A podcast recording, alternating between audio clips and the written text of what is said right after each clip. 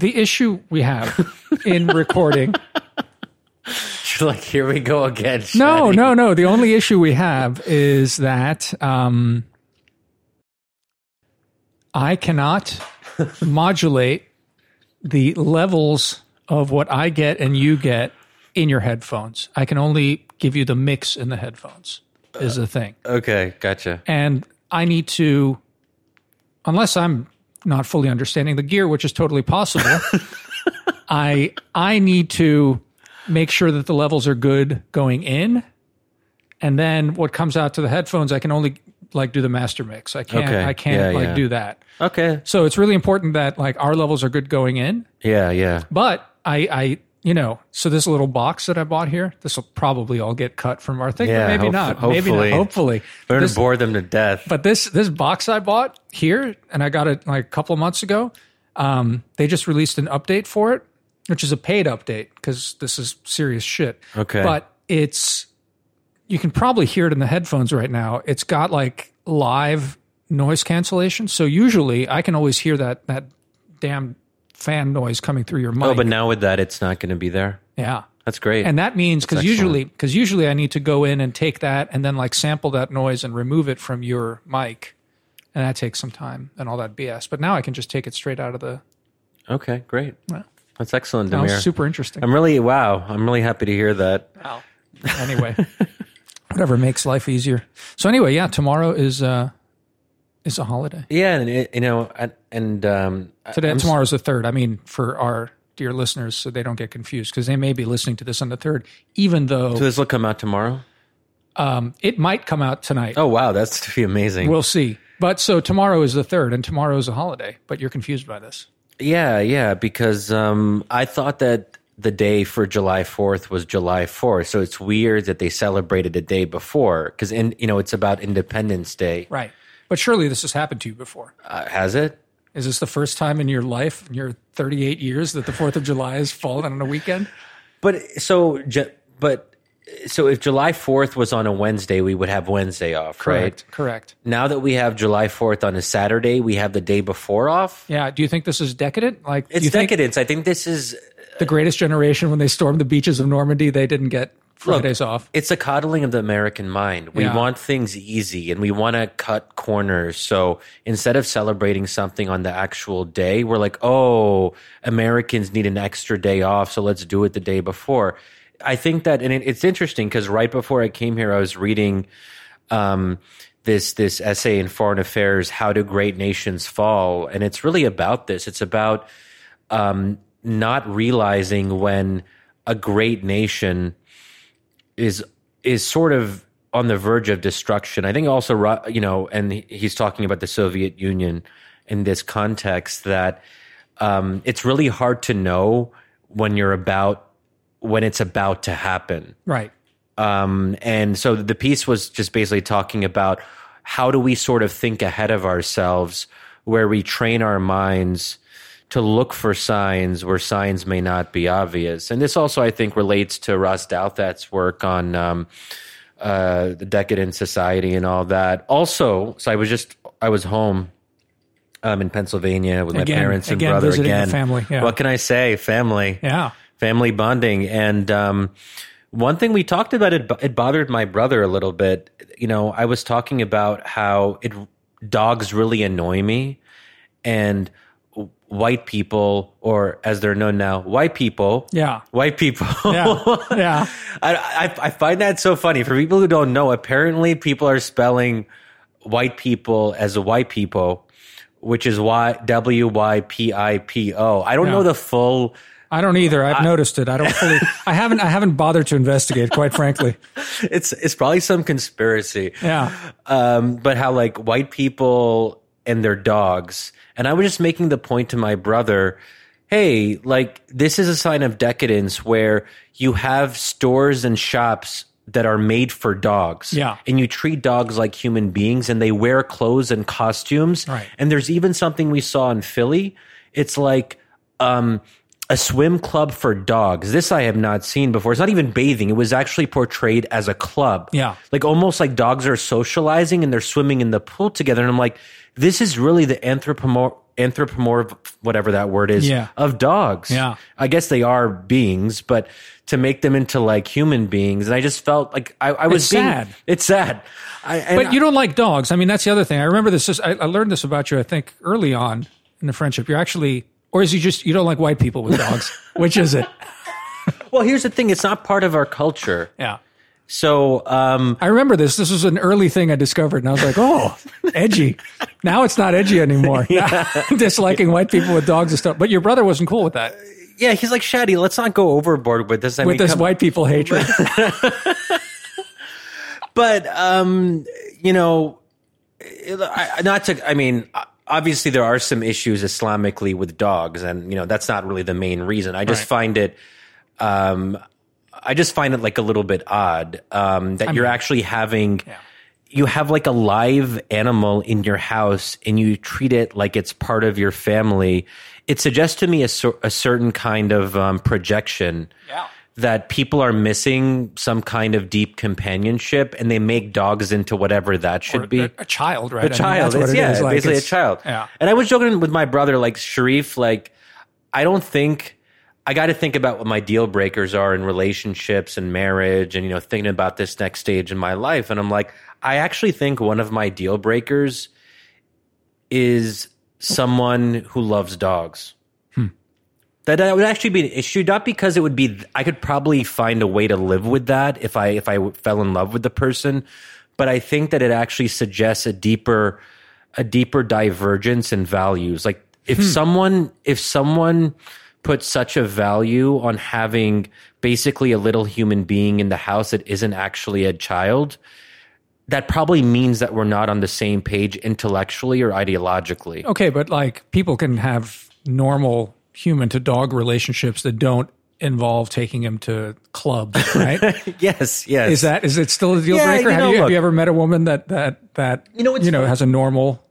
It is funny that I think there's also like a self selection here. I, I, I self selection bias in the sense that the people that I've dated generally have not been dog lovers. So I think I just gravitate to towards people who are not dog lovers naturally. Yeah, So I think there's something there that's worth unpacking. But my brother was like, Shadi, here you go again with your. He thought I was trolling him. Yeah. But then I got all serious and I made a very strong intellectual case against dogs. against dogs. Yeah, And my parents were like, yes. My parents, I think, sided with me Hmm. because they come obviously from a, from a culture where dogs were on the street. Yeah. So for them, it's still like a little bit unusual. right, right. Yeah, Not that people can't become Americanized over time, but I think there are limits to that process of Americanization. And one of them is something, you know, I've, I have found that it's still Arabs can be in the US for decades, but generally speaking, if they are immigrants, it's hard for them to really get on board with the idea of having a dog inside of the house. I've act- quite quite seriously. I've seen it. It's it's quite rare in my in, in my experience. Hmm. Anyway, this is all like a weird divergent from what we really should be talking about, and it, you know it's funny because we we're trying to promote this podcast as entirely unscripted and raw yeah. and we take that seriously. But of course, generally, generally speaking, before I actually meet up with you, Damir, we at least put out a topic. Yes, we we don't Well, sometimes, sometimes, sometimes, sometimes, we've we have gone into this somewhat cold, right? Yeah, yeah, but usually we at least like have some vague notion of the the topic area. This time we don't really even have that. I mean, we did say let's talk about progress. Yes. Well, you wanted to talk to me about progress and my lack of faith yeah, in it. yeah, which is, but that's a pretty broad topic. It is, and yeah, very. so But I mean, so here's the interesting one. Maybe here's a, a way to start thinking about it. Uh, you mentioned that that um, that Charles King essay in Yeah. Foreign Affairs, um, and I guess maybe the question should a better one would be is not like, do I believe in progress? Uh, I remember it was several months ago. Um, me and my colleague Aaron, we interviewed uh, Branko Milanovic, the Yeah. Serbian economist, and about his new book. And at one point, there's some some aside in the book where he talks about, I forget exactly, but we we broached on it about like sort of views of history, whether um, one sees it as again sort of linear or cyclical, right? Well, I, I, I like the Charles King essay because it talks about decline and um, I don't know. Maybe that's just sort of uh, a, a personality trait of mine that that you know I, I I see decline in a lot of place, and maybe that's what what makes me not a progressive. But it's interesting. Like you hmm. can't you can't really think about decline unless you also imagine the opposite. You, it can't be just perpetual decline. Like that's that's nonsense. So I mean, the question is is like, are you a declinist? Am I a declinist? Is anyone a declinist who is who has a linear view of history? I think not. I mean, unless you have some sort of idea that, well, let me modify that. One might say that the sort of Catholic integralists think that there was an ideal society and it's all been downhill since then. The sort of like falling back from some kind of, you know, And also, is, Islamists and Salafis in this regard that the ideal moment in history is the time of Prophet Muhammad, and. Sure, nothing right. can really aspire to those heights again. So everything, in some sense, is um, is decline compared to that period, and and that's why there's this idea, obviously, of the return to purity and all of that. Oh, yeah, no, that's that's absolutely correct. I, I, I hadn't. Yeah, no, of course, I hadn't hadn't for some reason that had slipped it, uh, slipped You don't mind. because you don't care about Muslims, Damir. Nah. You don't think about us. I don't, I don't, I, I don't, I don't spend a lot of time thinking about these these things. No, but obviously that's true. But that's interesting, right? Like that's a kind of conservatism that actually I have no time for. That's, I mean, it's like in a in a smaller version of conservatism is like a dumber version is like, oh, the 1950s were great. And then it's like, you know, it's all been downhill like that. That's a certain kind of like not very reflex, reflective kind of conservative set of ideas, right? Well, your position is sort of that nothing was really great. There is no ideal right. Well, that gets to the society to strive for. Well, maybe, maybe that's right. I mean, but it's also in, inherent in that as a kind of cyclical view of history, also, right? Is that that? I mean, it's I, I. It does feel somehow sometimes that there's sort of a finite amount of misery in the world, and you know you you can shuffle that around in different ways, and you know improve life perhaps, but you know you're not going to transcend that misery. I mean, I think that's sort of a a bedrock belief of mine, especially when I think about foreign Huh. policy and things like that. have have like- you? Is hmm. that? Did you just? Did you come up with that on your own? Because I actually haven't heard that before. Which is that a new idea? No, not really. I mean, as, especially on foreign policy, that's that's been that's how I look at. Oh, I know And- that you. But I mean, Oh. like, is it Damir's creation, or or are you drawing? Because I mean, that's actually sound. That sounds very fresh to me. It's similar, actually, to something that our friend um, Samuel Goldman, professor GW Political Theory, was saying on Twitter the other day that there's. Um, there's a finite amount of religiosity in the world that is constant. It's mm. the only thing that changes is how it's distributed and how people express this innate religious longing. So some people can express it in secular ways, they can suppress it, they can do drugs, sex, other ways to express what's missing, mm. but it's always there and just a question of how societies try to order what is a constant source of religious feeling. You're saying something similar Yeah. that there's always a misery is constant. It's just redistributed in in in interesting ways over time. Yeah, I mean, I, I, you know, I, I'm surprised that you're saying that's somehow original. I've never thought of it as original. Damir, I'm just trying. I'm just trying to hype you up here. I appreciate it, but again, you know, nothing's original. That's the other. That's the other sort of. Uh, anyway, but but yeah, right. I, that sounds right to me. And so you know, it's it's. um okay, let me push you, Damir, because I mean, I want to turn the tables on you a little bit because usually you're the one who's pushing me. Go on. but so we were uh, on our group chat with some, some of the best and brightest. Mm-hmm. I, you know, actually, I think that uh, the group chat should be retitled, renamed to the best, the best and brightest. Let's do. Now it's just called Polit Politburo. Yeah. uh, nice Soviet reference there. But of course, best and brightest is um, is meant ironically because because we're not that bright.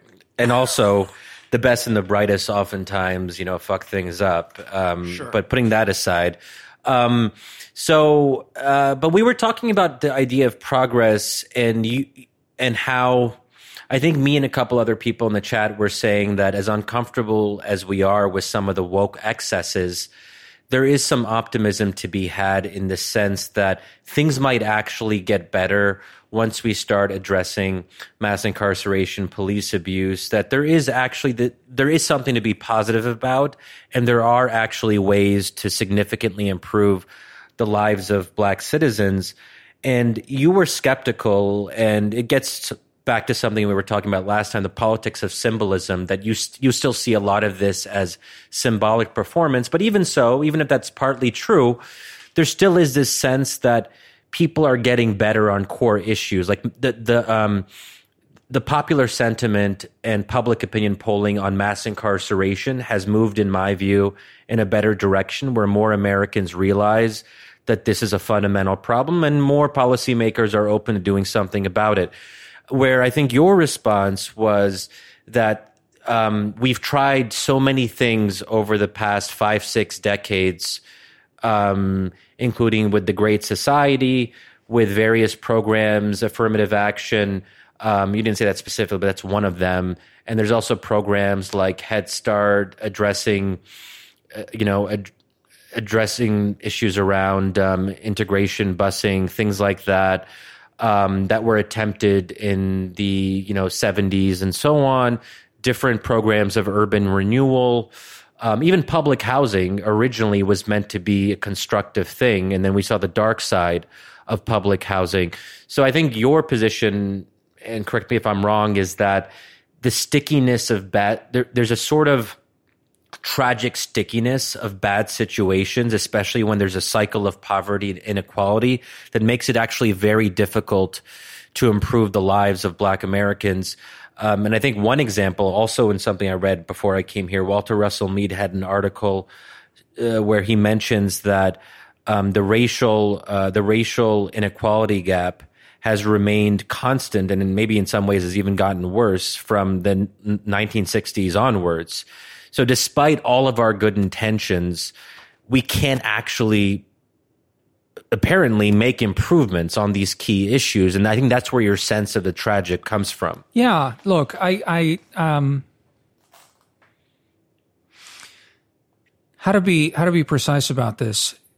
Again and this gets back to the question is like i'm not saying progress is not possible. You can't make lives better there's there's a lot of things that one can unpack here. I, I do think that um okay, so many ways to unpack it. American policing's weird. It's an outlier in a lot of ways. Um, you look at how policing's done in other countries. Yeah, look, it's it's it's violent in a lot of ways, especially for out communities, and and African Americans are the out community in America and have remained for all sorts of reasons. Um, but still, you look at the statistics, and it's it's off the charts how how how different how how much more we jail people, how um, how how how nasty our pathologies are. My feeling is that, um, for all the reasons that you cited, including Walter's really good article, which you didn't mention, is actually uh, about a book on reparations. Yes.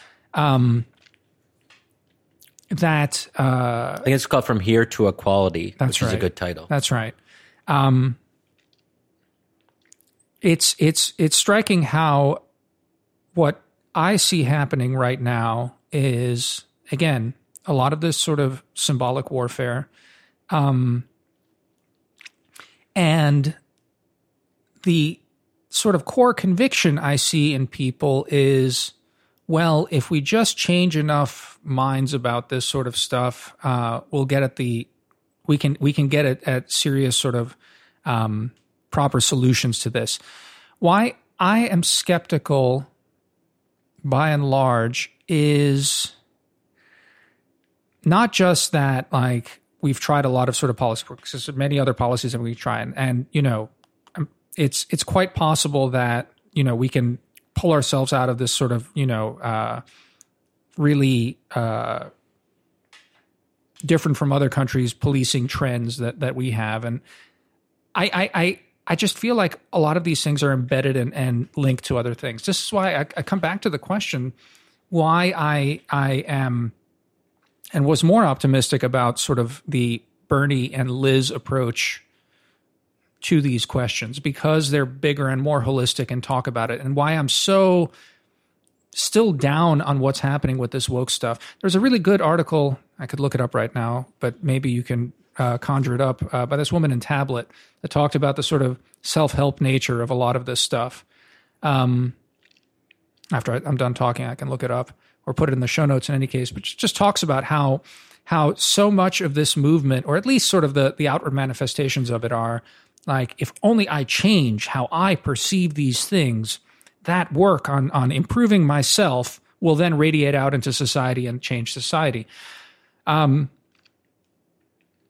maybe maybe it's it's it's too glib of me to be scornful of that as being too simplistic. And maybe, as you say, as also some other people on the group were saying, it's like, well, you know, like awareness is being raised. That ain't nothing. That's going to motivate different kind of politics, and you got to start somewhere. I'm open to that.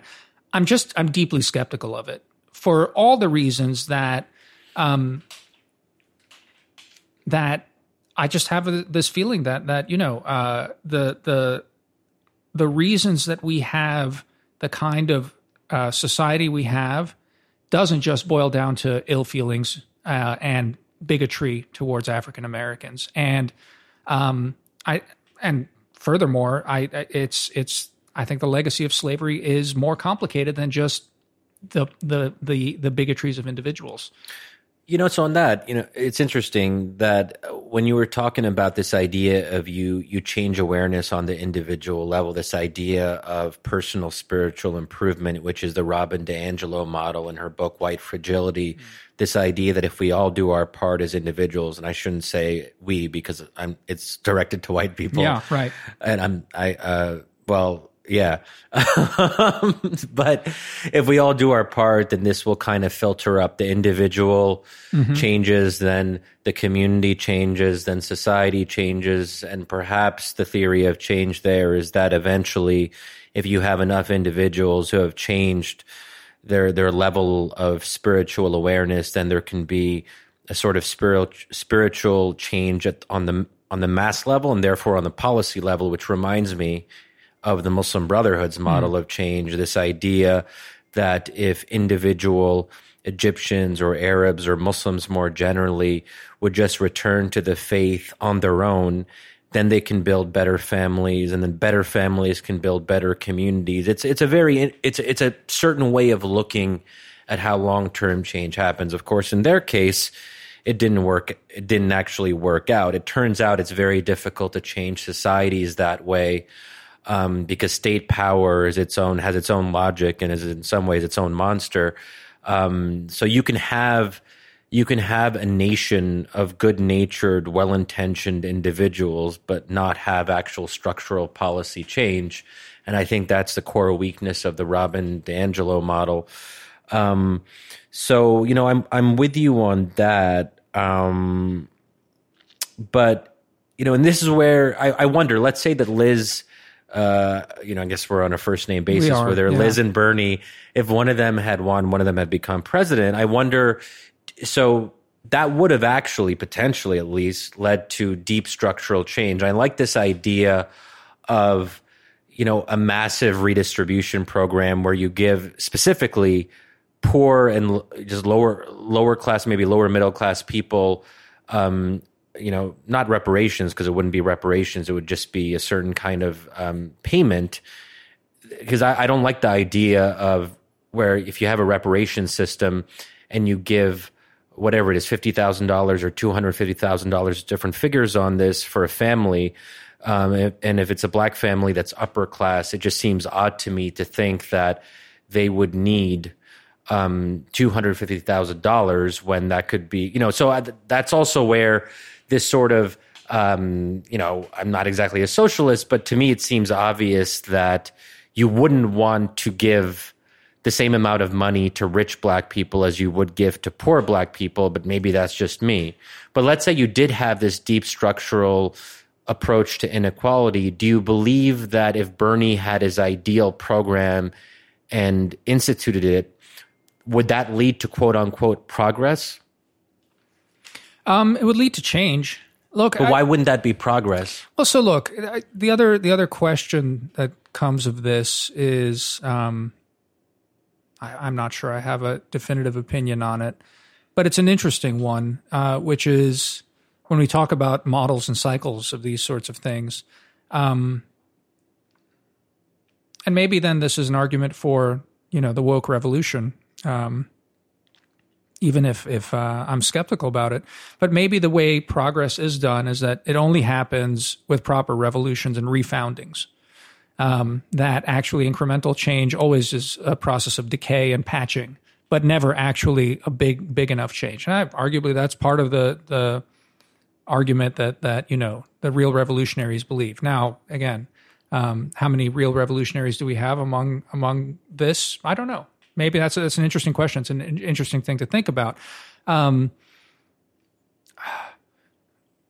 I, I, actually just before you came, I, I went back uh, and then I realized it's too long and sort of uh, too hard to to skim without uh, a little bit more prep. But it's it's um, I've seen several people reference book eight of Plato's Republic talks about sort of the decline, you know, from timocracy yeah. to oligarchy to democracy to tyranny, right?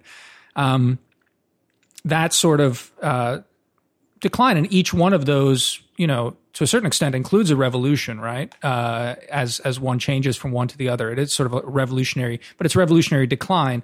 So I don't know. There's many ways to sort of skin this cat, but I, I do wonder. I do wonder. You know, that's a, it's a fair point to say like if if Bernie had gotten everything, um, as opposed to uh, you know the maximalist. Uh, I'm not even going to say Black Lives Matter because like the maximalist sort of like woke manifesto, if such a thing exists. But you know, let's say that that like you get this kind of revolutionary social change that um, I think uh, embedded in it is a certain kind of uh, anti-markets, you know, uh, self-loathing about Western civilization as a colonialist, violent, expropriating everything, and then you you you found some some new sort of society after all the sort of uh, um, reckoning is done. Uh, whether that's you know a refounded society and whether that's that's a proper new start that you can start building on. I don't think the revolutionaries have thought all this through, but it's not necessarily on the revolutionaries to think everything through. It's not like during the French Revolution they had figured everything out as they were going on. I mean, it, it had its own internal logic. Um, but also, I mean, there uh, almost by the very nature of of America and the American idea, we're never going to have enough revolutionaries to have a revolution.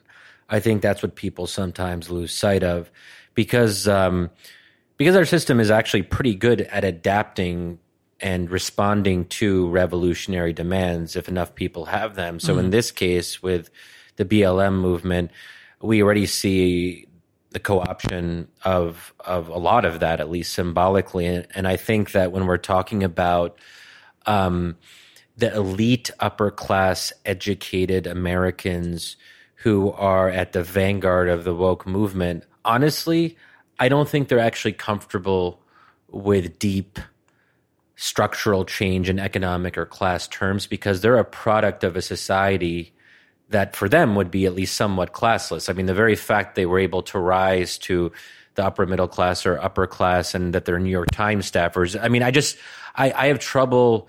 There's something silly about the idea of New York Times staffers playing the role of revolutionaries. No, I agree. Um, I, I 100% agree with that. But I mean, let's, you know, separate that out. This, that's where my scorn for the current moment comes from because I do think that it's superficial that uh, while there might be true revolutionaries among uh, Black Lives Matter who have a vision of truly revolutionary change, um, most of the sort of woke nonsense is just like a, a, certain kind of virtue signaling, a certain kind of belief in change that is superficial and starts with transforming the individual. I, I am very skeptical of that model of change.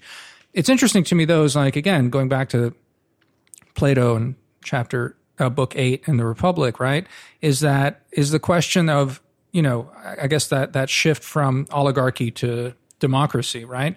And and in book eight, the, the concept of democracy is is not republican democracy. It's it's it's equalism of a certain sort. It's a leveling, um, and uh, and Plato sees this as uh, as decline, right? As as uh, you know a revolution that leads to a worse kind of society. Um, I, I'm not sure how you know the how one then thinks about what like a successful you know Bernie presidency Uh, whether that leads us to basically just tweaks to the system that are healthy and improve. And I think that's what would happen because Bernie would get blocked on a lot Yeah. of this stuff. And I think that's what would happen, as opposed to the maximalist demands of the sort of, you know, the woke that if their revolution and they've managed to refound the project in some profound way, I uh, I think that would be uh, you know uh, a decline. But I don't know. You know, I mean that's the thing. I was getting in sort of dumb, pissy fights on Twitter every time someone men- mentions the French Revolution. It trigger- triggers me because uh, I don't know. I it obviously it's complicated and on on Twitter it's it's particularly easy. How would be- you sum up the legacy of the French Revolution in two or three sentences? one sentence, right? It's too early to tell. You know that famous one. Yeah. it's still it's still a good one. No, I don't know. You know, I I uh I the the, main thing for the French Revolution, I, I do kind of think that is that you know what what sets the Anglo world apart. Um, the Glorious Revolution wasn't really a revolution in England, and and the American Revolution wasn't really a revolution. despite despite you know uh, uh, the rhetoric of a lot of it, it's very different from what the French Revolution was, and that's very different from what then racked the continent in Europe. Which you know, uh, there is a, a, a line from the French Revolution to the Russian Revolution, and then to all the other sort of you know hard left wing things, and and it's at the same time the the Anglo ones are are are profoundly different things, different beasts.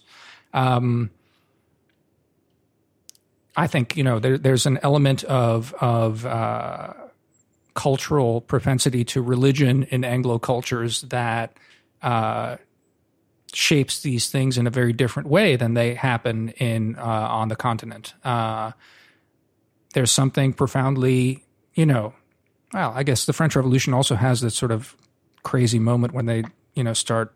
I forget what it is, the creator or the, the great being. I forget what, what Robespierre starts talking about at some point, but it's um, uh, it's it's it's it's grounded in a kind of ra- like hyper rational secularism, which none of the Anglo ones are. Um, and I, I, it's you know when I'm being glib on Twitter and arguing about this, it's it's to preserve that. It's that the the Anglo American experiment and what it's yielded uh, is different from just sort of run of the mill revolutionary stuff that happened on the continent. And I think that now, you know, it's hard to talk about uh, democracy on the European continent without acknowledging that, you know, uh, the roots of it ultimately are in these in these convulsions of, of 1789. Um, but there's uh, there's a lot of bad that came from that um, a lot of chaos, a lot of really interesting history. Um, but I can't, I can't, I can't get myself to the point of glib enthusiasm when people start saying, "Well, the French Revolution liberated the people and you know deposed the aristocracy, and therefore it's the good." Um, and then when people then turn around and say, "Well, clearly the shortcomings of the American Revolution is that like it didn't go far enough and wasn't egalitarian enough. Now, yeah, you know, uh, Jefferson was a slaver. A lot of them were. Like Adams was was one of the the few the few good founding fathers in a lot of ways. However, he was an aristocrat too, or at least like had a very aristocratic sort of approach to these things. I don't know. You know, it's it's it's a very complicated thing, but it's I, I it really gets my back up when um, people start praising the French Revolution in the way of an early French revolutionary, um, and don't really grasp in which ways the Anglo version of all of these things is infinitely superior. And it has a lot to do with the, the, the whole question of what is a revolution. Yeah, and I think there there's there's an Anglo propensity towards prudence, hmm. even in times of like the revolutionary revolutionary ferment. I mean, I, I guess, and and maybe uh, I, I would have to kind of think through this a little bit more, but it gets to something we were talking about in another group chat, which is why why is there something distinctive about the American commitment to e- either religion, and I don't mean necessarily organized religion, but uh, but religious belief or a belief in something transcendent, which can lead to utopian overreach. But in this particular case, it seems to be blunted because there's some kind of God conscious structure. I, I don't know. I mean, there there seems to be something there that distinguishes it from, as you said, the hyper secular rationalism of the French Revolution, Revolution, which without God um, and with only reason turns into something quite destructive. Yeah, yeah.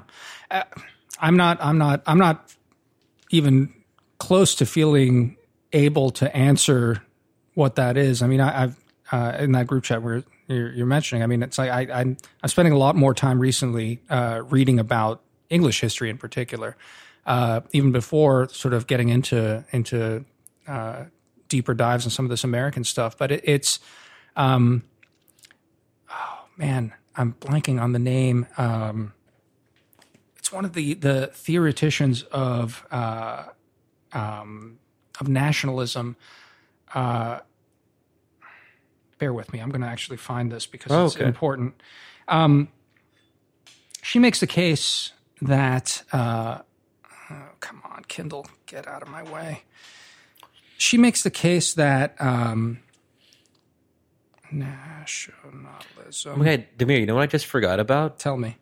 We said that we were going to have a live audience and a, like a person sitting on that couch. We said that Jaffer would sit on that couch. Hold on, friend- before you do that, let me just fix that that clicking thing that's also driving me insane. We'll edit this part. I mean, so for those of you who can't see us now, which I guess is all of you, there is a couch there, and you probably fit three people on it with social distancing, maybe two. But a friend of ours, Jaffer, um, he he's a fan of the podcast, and he was talking about like he could be part of this like one person live audience, and not necessarily heckle us, although I suppose he could, but he could like laugh and make noises. I guess we'd have to have a mic for him. No, I've got mics. You know, I've got mics. Yeah, or you know, he could be the kind of that person who's like the hype man. Yeah. Um, he doesn't actually like laughs at our jokes. like he wouldn't have to like contribute substantively, although I'm sure, I guess he could if he really wanted to. But it sort of reminds me of like the woman who's on the Howard Stern show. She doesn't actually engage that much in a substantive way, but she just sort of like offers color commentary in real time. Racist. She's black, you know. Oh my God! Leah Greenfeld is the name of the the the of nationalism the nationalism oh, oh. theoretician that I was talking like, about. I'm, I'm, pretty sure that Howard Stern's person on the show is not named Leah Greenfeld. No, no, it's called Robin. Oh, uh, Robin. Yeah, her name's yeah. Robin. Right, yeah. right. It's true. Did you listen to Howard Stern back in? Yeah, yeah I did. Actually, I did too. I did too. It's um, a bummer that he went. I mean, this is actually like an interesting. Uh, I think about this sometimes. Why someone who has so much mass influence and is able to be part of a national conversation through his show would like voluntarily decide to like defang himself yeah. in, in in terms of influence by signing an exclusive contract with Sirius and now only people who have that subscription can listen to him. It's just like really interesting. And someone was making this comment, or maybe I read it somewhere about Joe Rogan, right? Oh, yeah, that was oh, the difference. Yeah. yeah. Yeah. That, that, um, you know, if you tell someone under 30 about Howard Stern, they're like, wait, what? I mean, we vaguely heard of him, but we've never heard any of his shows.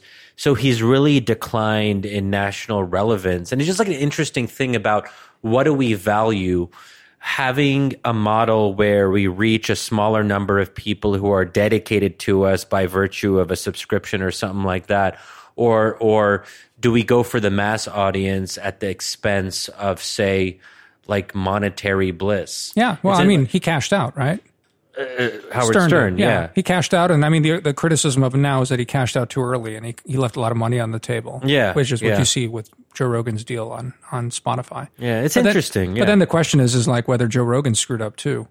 I mean, that has been a lot of the criticisms, right? That if he had managed his own stuff and not gone to Spotify and they gave him a bunch of cash up front, but, uh, you know, he no longer well, I don't know the, the specifics of his deal, and I don't listen to Joe Rogan, so I don't actually know. but like, but there's some talk that you know if you he stayed open and yeah. he could have monetized, he could have kept most of that money himself. And if they're willing to pay him whatever hundred million dollars, and they their valuation went like what like two billion or something. I don't know, some crazy. yeah. Uh, clearly, some some something's wrong there. But it's like this perpetual dilemma of like, do we want to be like, do we want to be on the indie level or do we want to become like U2? Like in podcast terms, like, yeah. So, so, you know, and it, it also relates to the questions that we're asking about our own lives in the post COVID era and how we want to spend the time that we have left in this world. Not that we're, I mean, I mean, no. Do you have COVID, Shadi? Are you are you telling me you've got COVID and you're you're here in my But, apartment? You know, if you're contending, you know, we we we've thought. I think we've all thought about death a little bit more and what kind of legacy we want to leave in this world Mm-hmm. and what our what our signature will be. And my you know my dad. I was talking to my dad about this. You know, how does one leave a, a signature? And you you have to at some point you know focus on on you know children you know not to go totally off track here, but no, chil- chil- children, dogs, and then we'll be back to Leah. Greenfeld again. It's totally fine. Go on. Keep but going. you know i guess i guess i'm torn at this point in my life where i part of me wants to have a more talk to a smaller group of people who are part of a niche community but part of me also wants to have impact because i do want to see things change I, I, and i do want ideas that I think are important to have a mass audience. I guess it's just like we all deal with this. If we're writers, if we're, you know, this is, um, and I think about like my favorite bands and the whole like, should they go for the major label? I guess it's not as relevant as it was in the 90s and 2000s, where if you got a major label deal, you're like, oh, wow, you know, now we can reach the masses with our music. Where I think that's, you know, Well, so now- I, I, I played in bands, you know, and like, Oh, and, yeah. and it, it- it's, I mean, it's interesting that you bring that up. There, um, so do you know, does the word, does the name Steve Albini mean anything to you? Oh yeah, yeah. He's the he's the, the engineer or producer for Nirvana who has that special style of having like PJ the- Harvey too, like PJ Harvey's first record, The Breeders. Oh yeah, the uh, Breeders too. Yeah, but he had the mics placed in a spe- in certain ways in in the recording room to get this sense that that the listener is almost there, Yeah. like listening in. Right. I mean, the thing is, like Steve Albini's stuff is is um, uh, the drums. You can always tell like a Steve Albini record Oh, because okay, the, the drums are like overpowering, and it's it has that like feeling of like you're actually at a concert where the drums are often overpowering. I mean, depends how the concert's mixed, but it's like if you're in a room with a band, it's just like the drums are, and he is like he's he'd always like that's if you listen to the first Breeders record, Pod, or the first PJ Harvey record. Um, uh, or the Pixies, uh, Yeah. first record. It's like the drums are like, you know, and especially comparing later on, of course, with the Nirvana, it's reversed. The, the breakout hit was Nevermind, and that's really slickly produced. And then, their first album was Bleach, right? sure, that's not Steve Albini. Oh, that's Albini, not, okay. Albini did the last one. Oh, in, in they- utero. In utero, that's right. And it's because, uh, you know, they, they, they idolized him. They loved him because they came from that scene. And finally, I mean, Kurt Cobain fought the, the labels in a big way to get, to allow them to do Steve Albini's thing. The fascinating thing about In Utero, again, this is not getting deep holes for the, for the, for our, uh, for our audience, but you know, like the, the, if you go listen to it, there's like two or three songs that sound very different on In Utero. And those are the ones that the label was so horrified with what Albini had done with the record, uh, that they demanded that like two of them be remixed so they can have a, you know, something they can put on the radio. Oh right, yeah, because there weren't really any radio hits on that Yeah. album. But also, I think that basically what Kurt Cobain was trying to do was he was giving the middle finger to. He, he gets big with. Uh, they get big with Nirvana with. Um, uh, whatever the never mind yes Never mind, yeah. never mind Yeah. and uh and that's their breakthrough they become huge popular all that and he reacts against that in this and he feels almost repelled by his own fame and then he says basically fuck you to the listeners with the subsequent album and it makes me think that sort But of not to the listeners. I love that subsequent album. I mean, I mean, but it wasn't as popular and it doesn't have as many anyway but Yeah, yeah, but right. you know but it gets at what we're talking about. But go on, yeah. yeah, and in some ways, you know, I was just thinking about this that um Ta-Nehisi Coates is the Nirvana of writers. That he got really big, and you could always tell with Ta-Nehisi that he was he wasn't comfortable with the new status that was imparted upon him. He didn't like being feted and celebrated, especially by predominantly white audiences. So there was always this kind of contentious relationship that he had hmm. with his own burgeoning fame.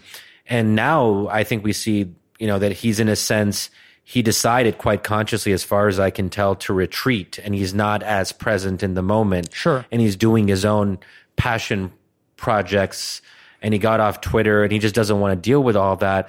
But it's, you know, and I, Pearl Jam may be a similar in some regards too, that after their fame um, with their first uh, two or three albums in the 90s, they decided to, they had a niche audience, they stayed with that, but they never got as big again, even though everyone knows the name Pearl Yeah, Jam, I mean- just as everyone will know the name Ta-Nehisi Coates. Yeah, and I mean, it's, it's really interesting parallels in a lot of this. Like, uh, you know, Pearl Jam sort of became then a touring band, and they became sort of like a cult touring band. Not not quite like the Grateful Dead, but I think I following in a lot of those sort of footsteps of like having a cult following, and they tour, and you know, Pearl Jam tours are a big deal. Um, back to Steve Albini though, he wrote. I remember this. So Steve Albini is like a godfather of a lot of. You know, he was like in this '80s band, this like punk rock band, really abrasive. Uh, his production style is really abrasive, Yeah. though notorious in a lot of ways. And he had started his own label. Uh, sorry, not his own label, his own studio in Chicago called Electrical Audio. That's still there, I think. Um, and he wrote, uh, I think it was like Maximum Rock and Roll Zine. He wrote a, a, an essay called like "Some of Your Friends Are Already This Fucked," and it was about signing to major labels and about the sort of you know the attractions of it, the money up front. But he he, he lays out, I think, in, in, in really good um, detail about like how the, the game is rigged if you decide to play the game along the, the lines of you know getting fame and that's sort of this this ongoing thing that I think goes through the '90s in a lot of ways. A lot of the bands that I was really into, um, you know, some of them went major and turned to crap and then became irrelevant. Some of them like stuck to their guns and.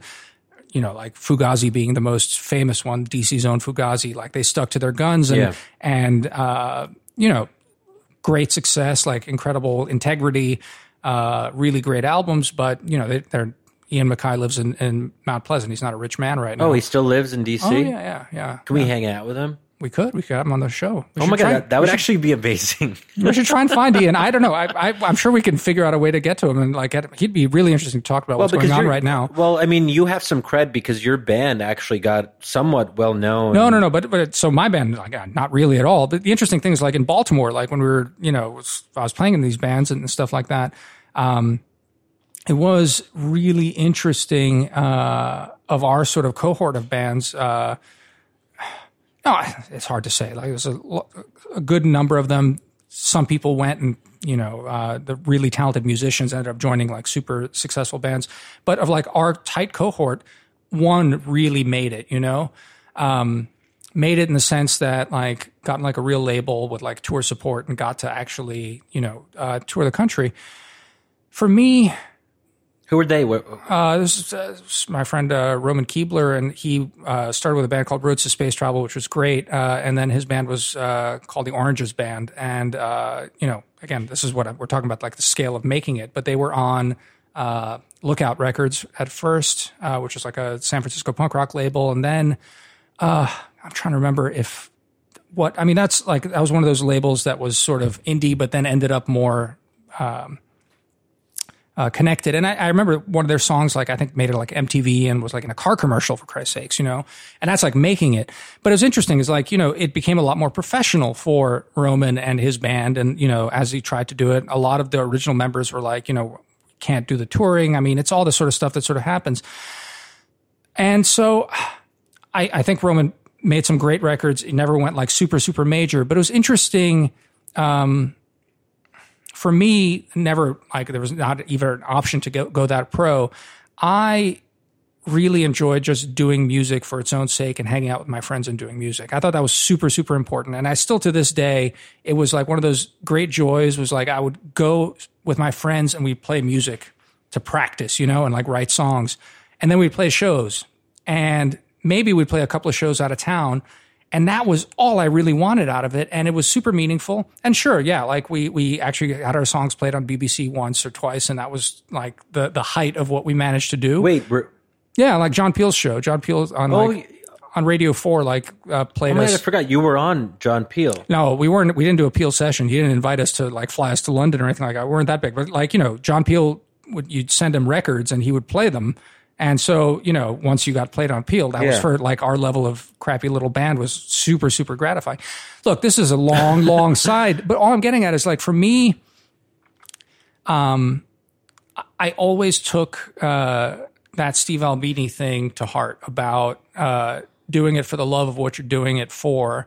And then success may follow. I mean, the I bring up Roman and, and the Oranges band as actually a really interesting hybrid thing because they they made it pretty far, and Roman like did it for the love of the thing, but he also tried to make sort of a career out of it. Um, and it's it's uh, I think it's just important that you follow it as much as it it it matters to you and do it for the right reasons and not worry about like making it because if you're doing it for the right reasons and you're totally passionate about it, you will make it. Maybe you won't be like, you know, U2, but fuck it, who cares? Like ultimately, I, I that's I, I stick I stick to those guns, you know. I think people that try and be U2 usually fail being U2. And uh you can just try and be the best of what you are and what you're trying to do and do the best job at that as possible. Not worry about like trying to be fucking Bono.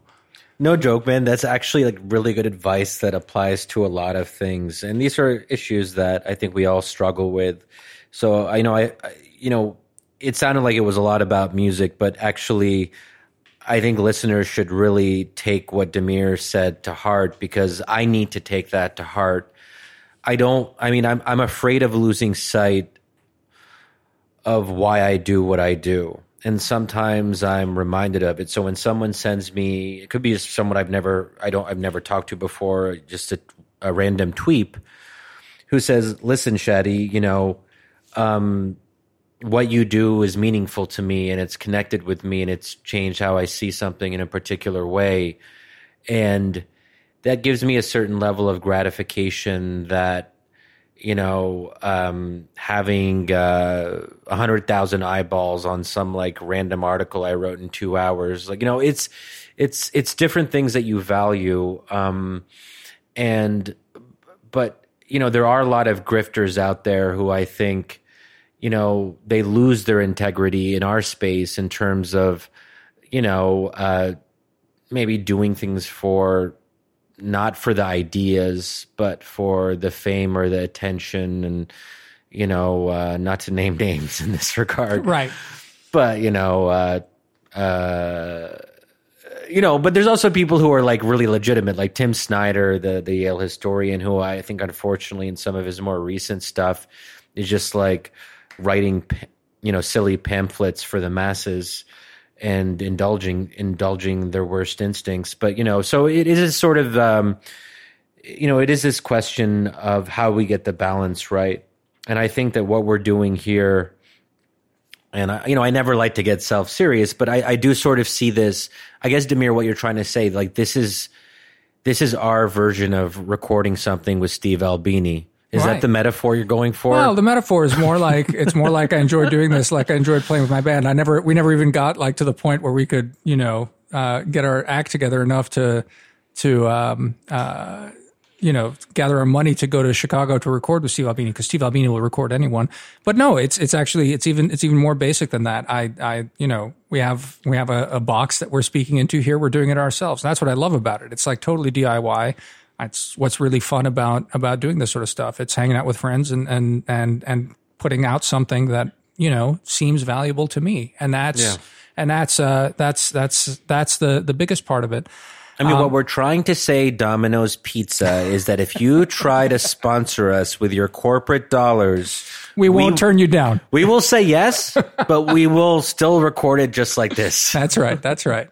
Um, yeah. Look. So uh, dogs, uh, freedom. Wait, do we got to do this whole like extra 50? Oh, wait, okay. So, because we started this Patreon and the first tier, I think that people get an extra 15 minutes. It's sort of meant to be a podcast within the podcast. How do we do that, Damir? Do we do we have to actually announce that and do like a natural stop then continue or Well, the beauty is now you're teasing it for the people who haven't. Oh paid. wow, they're going to oh, they So are they're, going they're to gonna be so, so jealous and left out. Oh man. Because in like maybe five more minutes, we will stop and then start recording oh, again. Oof, podcast FOMO. Yeah, podcast FOMO. Anyway, look, I, I, it's, I, it's, I think it's, it's just to to wrap up that little uh, curly Q after we're going from you know political decline into into you know what, whatever the hell we're doing. Um, yeah, I, I, uh, I do think I feel I feel pretty good about like you know uh, throwing out the Patreon and, and seeing if you know if people if if it resonates with people. I mean, again, the feedback on um, uh, on Twitter is always super super gratifying when people like hear something and connect. Uh, and and uh, you know, uh, just sort of like throwing out Patreon if people are are willing to sort of support what we're doing. That's super gratifying. But it feels it feels legit and right in the way that like again, sort of doing an indie or like punk rock uh, record feels right because you're doing it because you care about it. And then if people want to sort of buy and support it, awesome. Otherwise, you'd still do it anyway. Yeah, because this is actually like literally who we are. I mean, like uh, people might not believe it, but but we're for the most part, maybe sometimes we do, but for the most part, we're not putting on airs. We're not actually performing. Uh, like this is me and Damir hanging out. Yeah. yeah. Right. yeah, pretty much, pretty much. I feel like I want to close the loop on Leah Greenfeld though. Somehow. oh wait, wait. Remind me who she is again. Oh, Wait, that's why we're talking about religiosity and the Brits. That's what I was. It was the religiosity in the Brits. Yeah. So, uh, uh, so the interesting question about, about this is, uh, you're saying, uh, what is it about like the Anglo American tradition and temperance and things like that? What I liked about Leah Greenfeld's book is that she really posits, Britain as a First Nation, the First Nation state, and the first concept of nationhood, and that everything else is sort of like a reaction to that. Uh, apart from the Americans, who are sort of like a, a splinter of that, right? But it's that that you know the French, and then the French, the Germans are reacting to the French, and that sort of German kind of nationalism springs up, and then ultimately the Russians are just also feeling left out, and just sort of like this rolling wave. She doesn't really talk about the Chinese and what how that's like playing out in Asia, but it's it's um, there is something different about the Anglo thing. Um, I think if you you take sort of like a, a cultural view of the world, uh, progress again, which you also wanted to start this conversation on, it's it's um, it doesn't work in the way that I think revolutionaries like to think about it. I, I, I think that that's my takeaway from it. Like the, the notion of progress, I don't think I have like a good model of it, but it's certainly not one of of uh, of improvement in the way that most people seem to think it is. That you know, if we only get a, a grip on ourselves, we can improve the world. Uh, that the world operates in such simple moral categories, even though the good and like the sort of sane society and sane societal development is tied to very moral and religious things that are, I think, tied to the Anglo question. So I'll leave it at that. That's that's how I'll I'll tie up my my little thing before we went on this big aside. Wow. Yeah, that was that was a nice little loop we did. Yeah, yeah. I feel was a- dizzy. Yeah. it also reminds me that I kind of like to, I mean, not like we'll do a lot of this on the podcast, but it does. I mean, I love music and I, I mean, I love, and, um, you know, I don't know if you, how much we've talked about this. Actually, Damir, you, you might not remember this, but we were, um, on the way back from Sonia and Jeremy's wedding. The Kinks, I remember very well. Yes, we were in the car. I actually remember it so vividly. I was in the back seat, and I guess you were in the front. And um, we a couple. I think there were like four or five of us in in the car. And um, Sonia and Jeremy, like uh, two of our good friends, like they got married in I think uh, April 2017. And this was actually when we were friends, but we weren't like close yet. And you know, uh, and you put on the Kinks. And I remember that I was like, oh my God, these are like I I knew some of the the more famous Kinks songs, but I didn't actually know some of the deeper cuts. And then I dove into that a little bit more afterwards, and ever since then, I've like I've come to a deeper appreciation of of one of the great British bands. Yep. But um, it was clear at that point, early on in our friendship, that you had you know rather good taste in music.